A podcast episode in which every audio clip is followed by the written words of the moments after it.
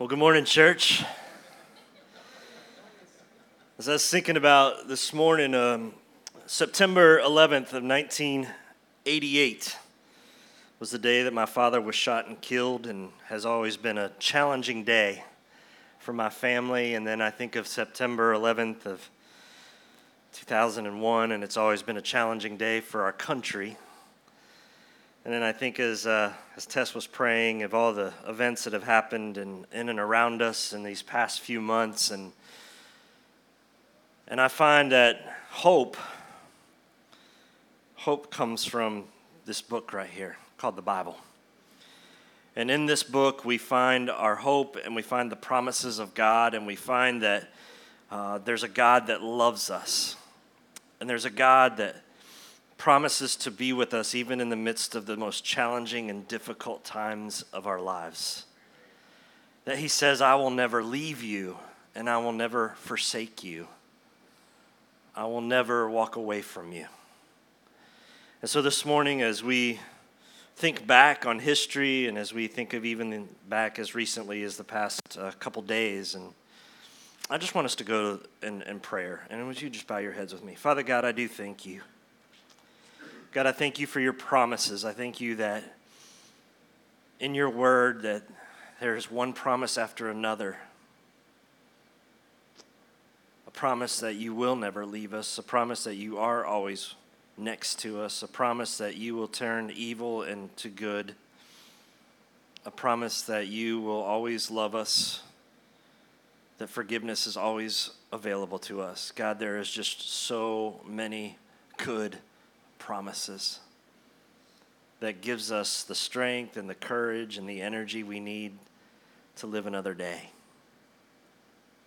So, God, we celebrate your promises this morning. God, we celebrate your word, and we pray that as we open up your word, that you would reveal to us exactly what it is that you have for us today. God, that you would you would remove the scales from our eyes. God, you would unplug our ears and you would soften our hearts so that we could see, hear, and know exactly what it is that you have for us today.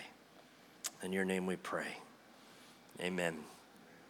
Well, today, as we uh, um, kick off 40 Days in the Word, that's our series that we're jumping into, and, and today marks the beginning. It marks the beginning of 40 days of discovering how to love the Word, how to learn the Word, and how to live the Word.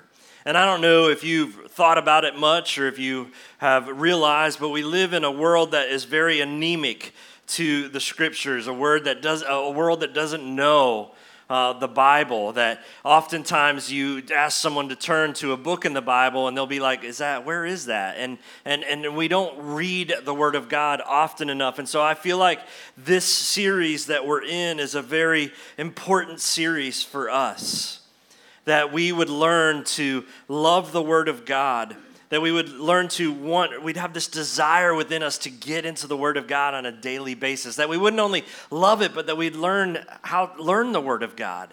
That we would find ways to understand what we're reading because I hear so often, more times than not, what I hear is people say, uh, Pastor, I would read the Bible more if I just understood what it said. And so we would learn some tips or some tools to help us to discover what the Word is saying to us. And then finally, and most importantly, we would learn to live the Word, that we would live it out in our daily uh, lives. And so I can't stress enough to you that how important this next 40 days is that as we take a dive into the 40 days in the word that, that i believe that this could impact your life because here's what I know I know that the Word of God changes lives. And so if we as a church get uh, or are impacted by the Word of God, it will change us. And, and I can't stress enough that at the heart, of 40 days in the Word, that at the heart of this uh, next 40 days is going to be what we do in our small groups. That our small groups are key. Getting involved in a warehouse group is key to understanding what it means to live in the Word, to love the Word, and to learn the Word. And so, Rick Warren is going to be teaching us in our small groups how to unlock the power of the Word of God for ourselves. And, and I want you to know that if you're not in a small group, if you didn't sign up, it's not too late. It's not too late to join us on Sunday night or Wednesday nights at 6:30 and to get into the Word of God together with other people. And, and we've said this so many times around here that we believe that uh, transformation best, best takes place in circles rather than rows. And there's something about gathering together with a group of people and studying the Word of God together that is just so powerful and transforming. And so I just want to, I want you to know that it's never too late to get into a small group. And, and you can even, as you leave today, if you didn't sign up to be in a small group, just go to the next steps area. Say, hey, I didn't sign up, but I want to be a part of what's happening in the 40 days in the Word. I want to be a part of this small group thing. And they'll get you signed up. And the, I think the second component, or the second most powerful part of our next 40 days, of 40 days in the Word, is, uh, is daily videos. And starting this Thursday, there will be a post on our uh, prayers and announcements Facebook page. There will be a post of a video uh, of a daily devotion to kind of help you get into the Word, to kind of help you focus and center on the day. And so every every morning at 6:30 a.m., I'll post a video for you, and and, and they'll just be about seven minute long uh, daily devotionals that will help you to stay focused on the 40 days in the Word. And so this is huge part. So I encourage you, if you're not a Facebook fan, just sign up for just this this 40 days and so that you can get these videos and so that you can walk alongside of us and be in the daily devotions together starting on Thursday. And then I think the third part uh, of this um, of this series that's really going to be helpful are these six weekend messages that we're going to give. That for the next six weeks we're going to dive into the 40 days in the Word, and and I hope that you'll be here. I hope that you'll make a commitment to being here over the next six weeks uh, and, and to explore the importance the importance of God's word in our lives. And so it's going to be so exciting. I'm, I'm excited. I really am about spending the next 40 days in the word with you. And, and, uh, and as I thought about it uh, this week, and I was like, man, what will it be like?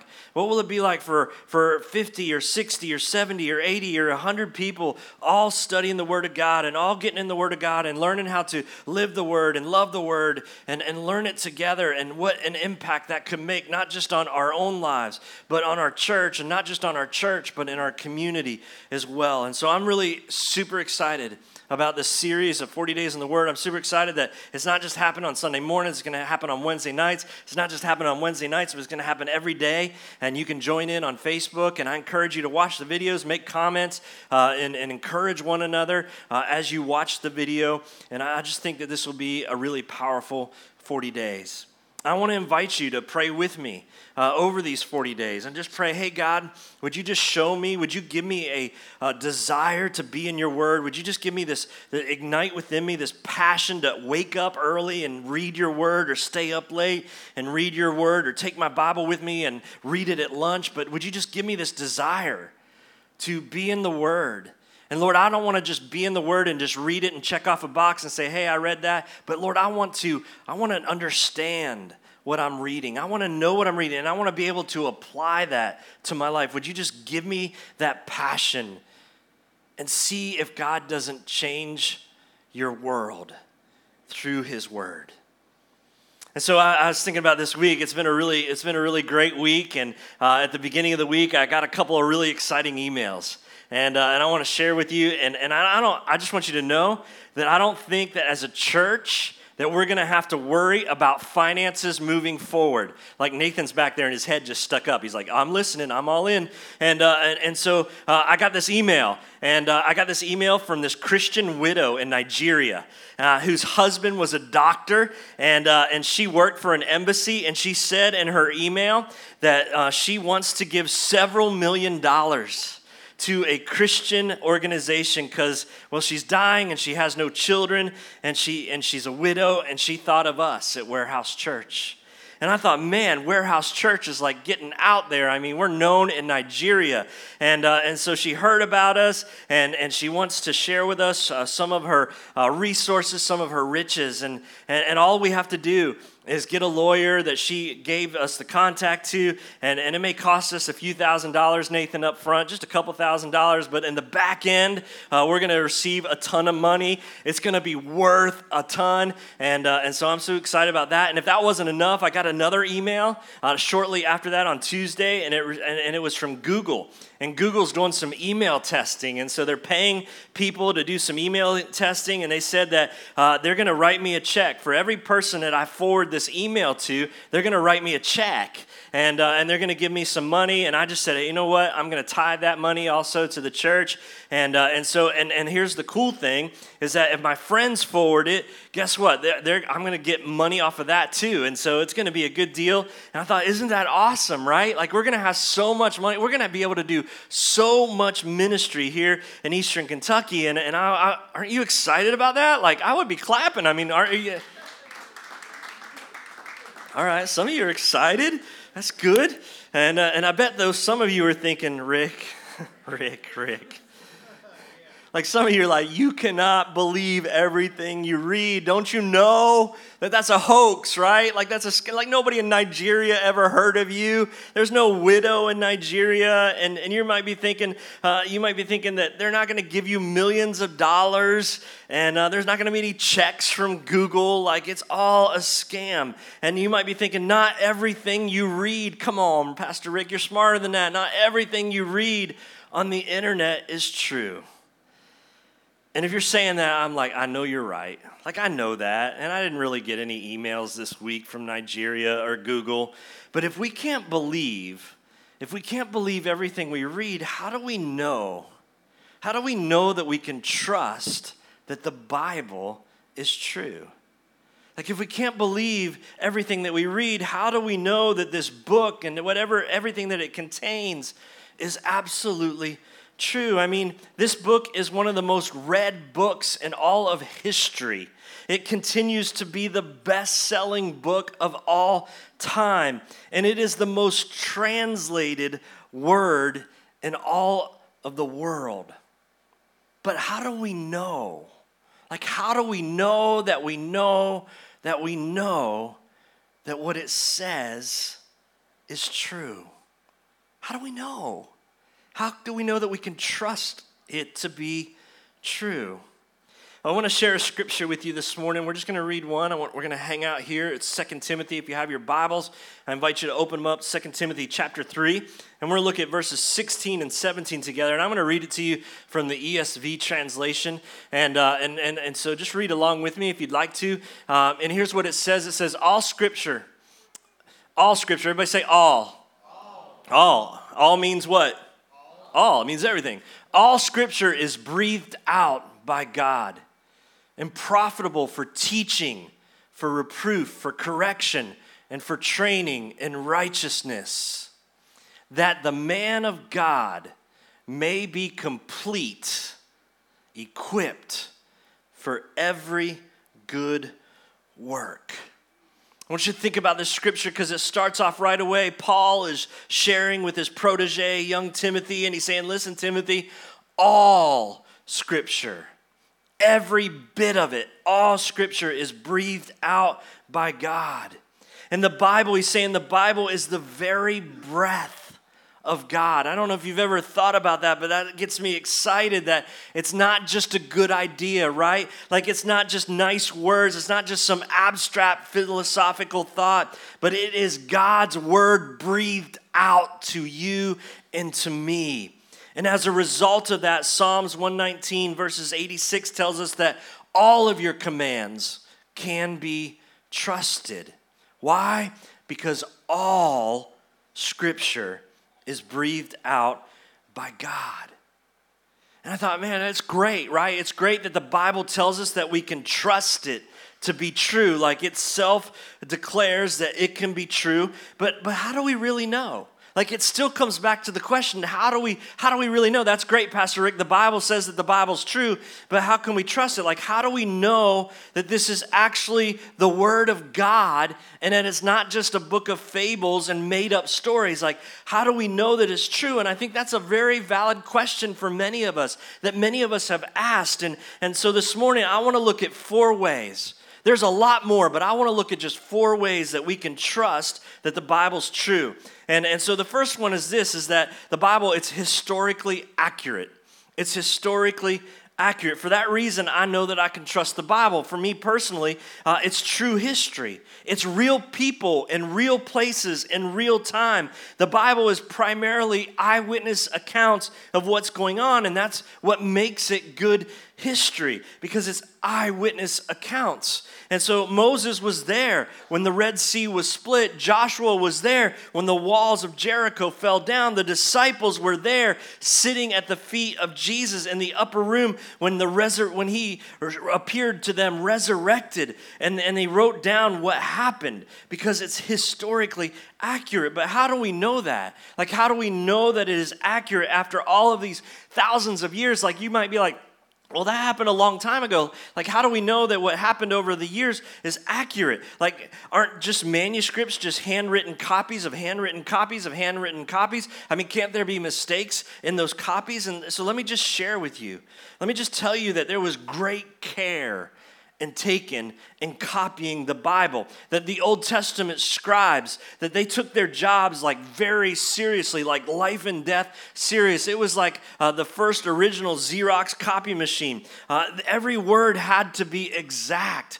And, and so they were, there were tons of rules that these scribes had to follow. It wasn't just like, hey, you want to be a scribe? I think I'll be a scribe. All right, well, here you go, copy this down. And then they would just begin to copy. Like there were rules that had to be followed to make sure that it was exact. They had to copy, check this out, they had to copy letter by letter rather than word by word. And they knew they knew how many letter, uh, how many of each letter was in each book that they were copying. And so they would know that there was like 1,653 A's in this book. And if they had 1,654 A's in the copy of that book, then they would throw it out and they would start over. I mean, imagine that scribe that maybe made an O into an A and he got caught, he got busted. he's like, man, all that hard work, they would just rip it up and throw it away and start all over. That's how serious they were about copying these manuscripts. And so you might be thinking, okay, so they made them as accurate as they could. And you might be thinking, but but I don't care how many safeguards you have, mistakes are still gonna be made. And and and, and there, there's a lot of ways that we can see just how accurate these manuscripts were. And I think one of the most prominent ways is by looking at the Dead Sea Scrolls. That if you go back to the Dead Sea Scrolls, these were written about 100 years before Jesus. And, and, and they have in them copies of every book in the Old Testament except for Esther. And, and when they found these scrolls, the earliest copies we had before that was about 900 years after Jesus' death. So you have this thousand year gap between the Dead Sea Scrolls and the last transcripts or, or manuscripts that we knew. And, and so, with the discovery of the Dead Sea Scrolls, that was an exciting find because we could check out how much change or how many errors had happened over those thousand years from a manuscript that was written 100 years before Jesus' death to a manuscript that was written 900 years after Jesus' death. And you, and you know how much there was? Do you know how much difference there was? There was about a 5% difference. And much of the difference was a change in spelling of, of words or spelling of names. And so, over a thousand years, hundreds upon hundreds of copies, only 90, uh, about 95% of them were exactly the same. And I'm thinking that's pretty darn accurate, right? Like 95% is a pretty good number. And, and archaeologists even helps us to prove accuracy or archaeology. You look at archaeology and it proves again and again that the places and the people that the Bible talks about are true. Like you can actually go to these places and physically touch these places that the Bible talks about. People have dug up and discovered uh, places in the Bible like Herod's temple. They found Herod's temple where they've, they've dug up the pool of Siloam, which is where the blind man was healed. And so you can actually go and physically touch these places. So so I would argue with you that the number one reason that you can trust the Bible to be true is it's historically an accurate book. But there's more. Another reason that we can trust it to be true is that it's prophetically accurate. It's prophetically accurate. Now, what does that mean? It means that the predictions in the Bible came true, that the predictions that the prophets made, the predictions in the Old Testament came true. And the Bible is filled with literally thousands of prophecies where God says, hey, this is going to happen, and in such and such a time, in such and such a way. And over the centuries, thousands of these prophecies have already been fulfilled. And every one of them exactly as God said it would happen. And some of them are still yet to be filled. For example, there are 300 prophecies in the Bible about Jesus. And up to a thousand years before he was born, these prophecies happen stuff about when he'll be born, stuff about where he'll be born, stuff about uh, uh, how he'll be born, and even predictions about his death were found there. And what are the odds? I don't know if you're a math kind of guy, but like James is, but but I don't know. What are the odds of me making 300 predictions about you and every one of them coming true? Like those are slim odds. The odds are so ghastly that you couldn't even write the number down. Like, they don't even write the number down. A mathematician actually spent the time to figure out the odds. He said, I'm just going to figure out the odds of eight. Like, what are the odds of eight of these prophecies being fulfilled by Jesus? And he came up with the number that 1 and 10 to the 17th power. So that's like 17 zeros, right, James? 17 zeros? That's a lot of zeros, right? And, and that was the odds 1 and 10 to the 17th power. And, and so those are great odds. And that would be like, that would be like this. I, I, I read this somewhere and I thought I'd share it with you. It would be like taking 10 to the 17th power uh, of Girl Scout Thin Mint cookies. Anyone like Girl Scout Thin Mint cookies? A couple of you do. All right. So it would be like taking 10 to the 17th power of Thin Mint cookies and spreading them all across Texas. Now, somebody figured this out, and if you spread it all across Texas, that would cover the entire state of Texas about two feet deep. I mean, can you imagine? That would be like some of y'all's dreams that Texas would be covered in two feet deep of Thin Mints, Girl Scout cookies. And, and, here's the odds the odds would be that you would take one of those 10 to the 17th power Thin Mint cookies and you would lick all the chocolate off it, right? You'd lick all the chocolate off that Thin Mint cookie, and then you would walk around and you would, and you would just randomly place that in a pile and you would shake up the pile of Thin Mint cookies, and as you spread it around Texas, and now you've got one of the 10 to the 17th power of Thin Mint cookies. One of them doesn't have chocolate on it because you licked it all off. And then you would go and you would take a walk around Texas blindfolded. And you would walk around Texas blindfolded and only stopping once, only stopping once to bend over and to pick up one Thin Mint cookie. And the chance of you picking the one chocolateless Thin Mint cookie is the same as the chance of Jesus fulfilling eight prophecies in one lifetime. That's crazy. Like, that's crazy to think about. It's unthinkable. But Jesus didn't just fulfill eight, but he fulfilled all 300 prophecies in his lifetime.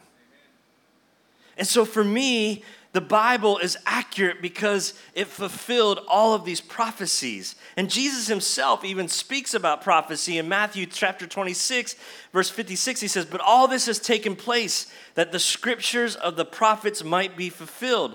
And so the Bible is prophetically accurate. Not only is it historically accurate, but it's prophetically accurate. And a third reason that I know that I can trust the Bible is that it is thematically unified.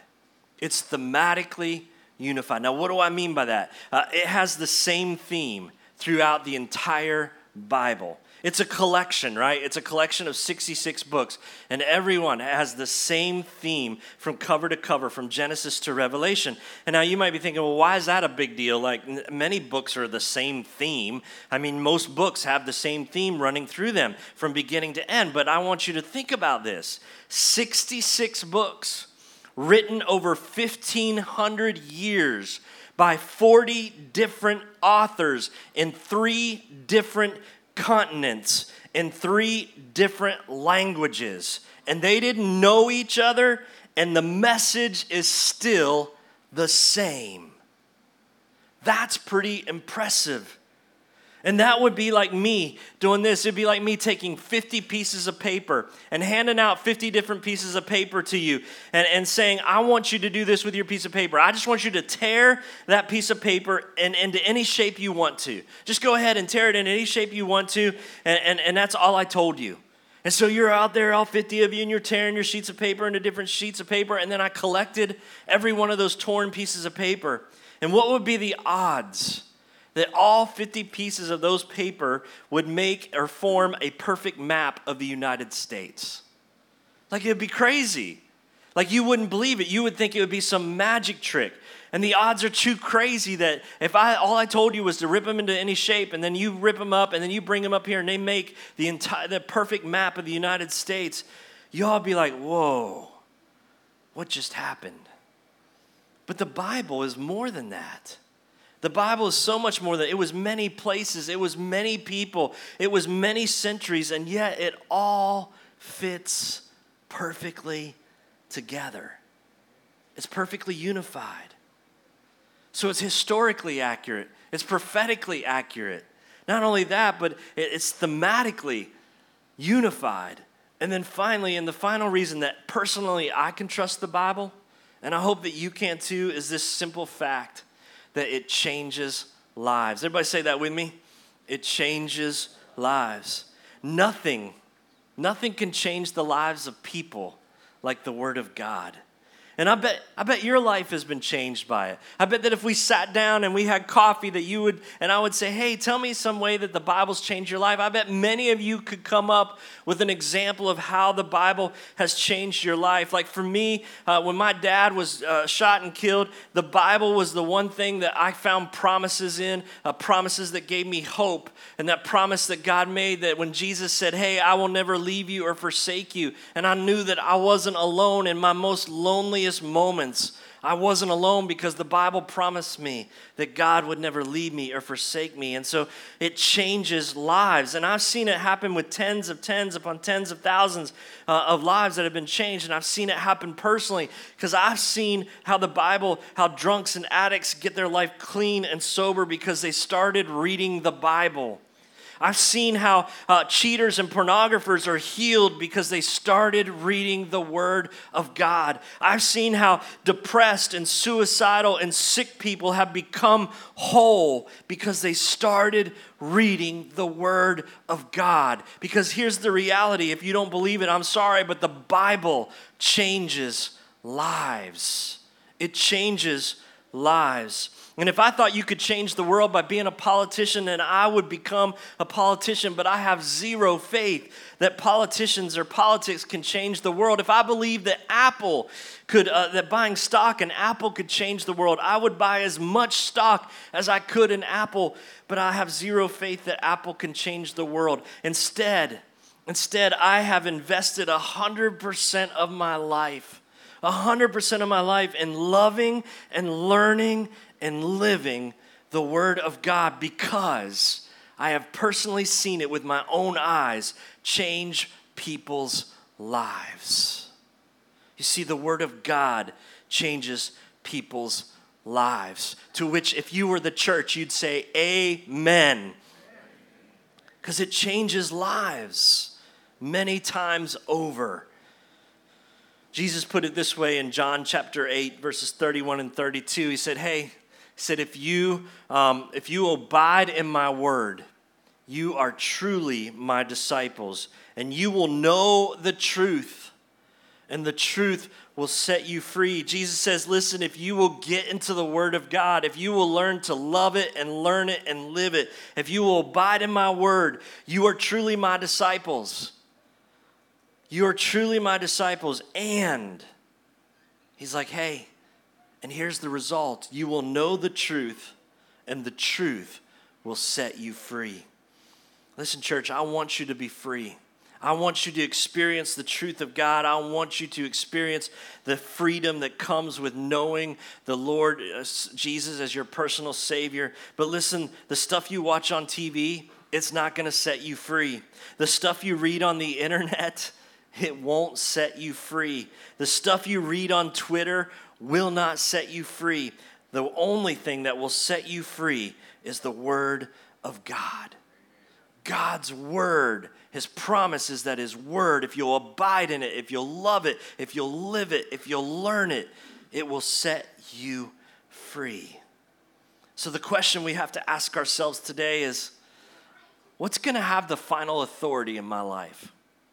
Like, just think about that. You might want to write that question down. What's going to have the final authority for my life? Is it going to be my daily horoscope? Is it going to be my favorite author? Is it going to be my favorite theologian? Is it going to be my favorite TV preacher or my favorite political analyst? Is it going to be the things of this world or is it going to be the Word of God? What's going to have the final authority in my life? Am I going to believe what God says to be true or am I not? Or am I going to listen to public opinion or am I going to listen to my own set of feelings? What's going to have, who's going to have the final authority in your life? Remember what our passage said from 2 Timothy. It said these words it said, All scripture is breathed out by God. That every word is breathed out by God. For what? For teaching, for reproof, for correction, and for training in righteousness and why is that important? He tells them, so that every man and every woman of God may be made complete, equipped for every, every good work. You see, church, this book isn't just a book, it's the living Word of God that has been given to you as an amazing gift. God breathed out every word so that we might be made complete. And not just complete, but equipped to do every good work. So, the evidence that we can trust the Bible as the Word of God, it's pretty significant. We can trust it to be historically accurate we can trust it to be prophetically accurate. We can trust it to be thematically unified. And most of all, it is a book that has been changing lives for thousands of years. The words in these pages, they have the potential to change your life. But you will only experience the change. You can only experience the change if you trust it to be the authentic Word of God, breathed out for God, from God for you, so that you might be made complete and so that you might be equipped for every good work.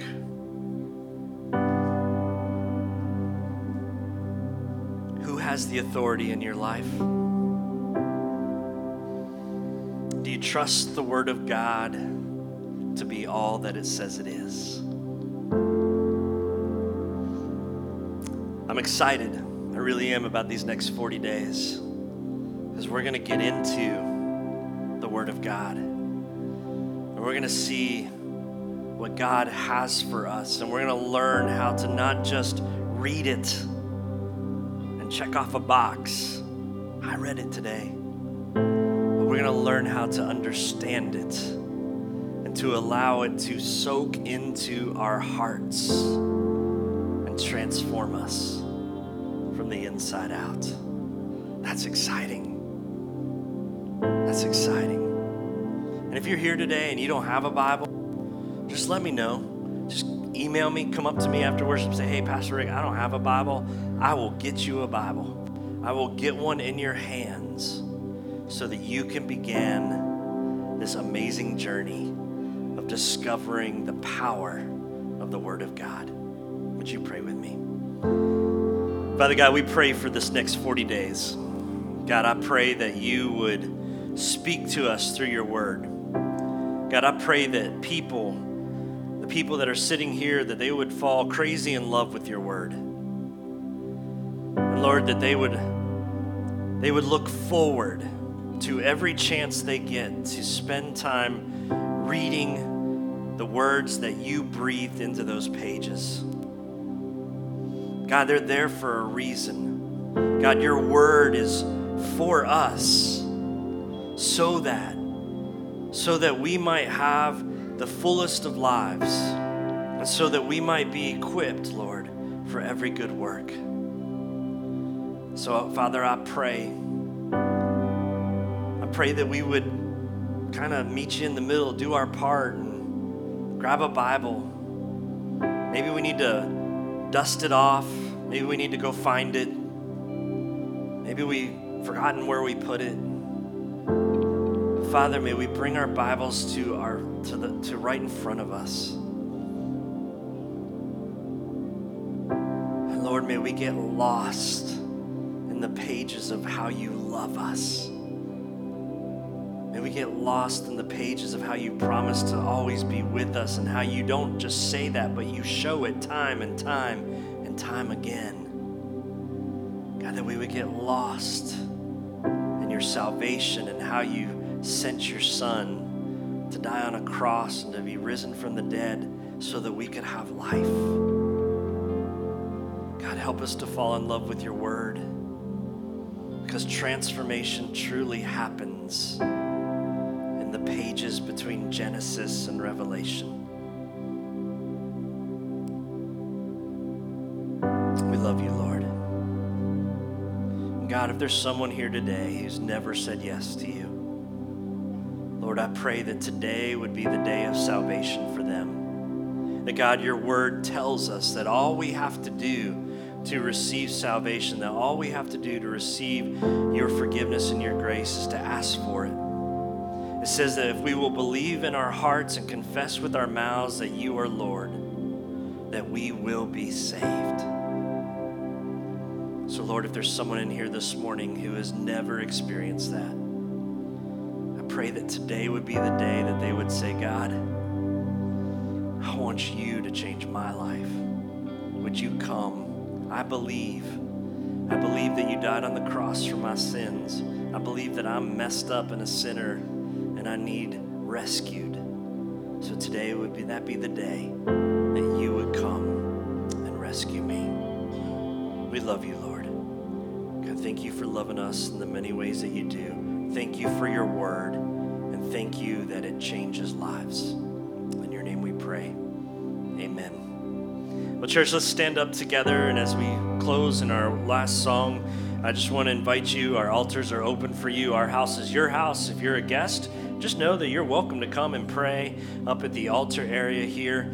Um, and if you would love someone to pray with you, I'm right on the front row. Just tap me on my shoulder. I'd be honored to come and pray with you and, uh, and just spend time in prayer. But let's all spend time in soaking up uh, His worship. Would you sing with us?